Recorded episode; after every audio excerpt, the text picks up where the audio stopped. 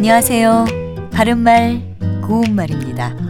우리 속담에 살림은 오장 같다가 있습니다. 뱃속에 오장이 모두 제 기능을 다해야 사람이 살 수 있는 것처럼 아무리 많은 살림살이도 빠짐없이 모두 소용되기 마련이고 또 그 많은 살림살이가 모두 제 기능을 다해서 서로 손이 맞아 떨어져야 한다는 것을 뜻합니다. 같은 조건과 상황이라 해도 살림을 어떻게 하느냐에 따라서 넉넉해질 수도 있고 또 쪼들릴 수도 있겠죠. 오늘은 이 같은 살림과 관련된 표현을 몇 가지 소개합니다. 먼저 살림살이를 혼자서 맡아 꾸려나가는 처지나 그런 처지에 있는 사람을 가리켜서 호라시라고 하는데요.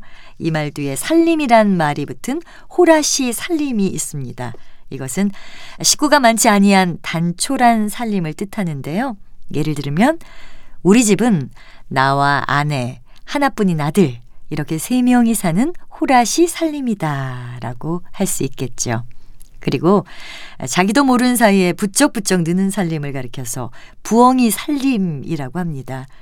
아, 처음부터 번듯한 집에서 시작하는 것도 좋겠지만 부엉이 살림처럼 세간을 하나하나 늘려가는 것도 보람된 일이겠죠.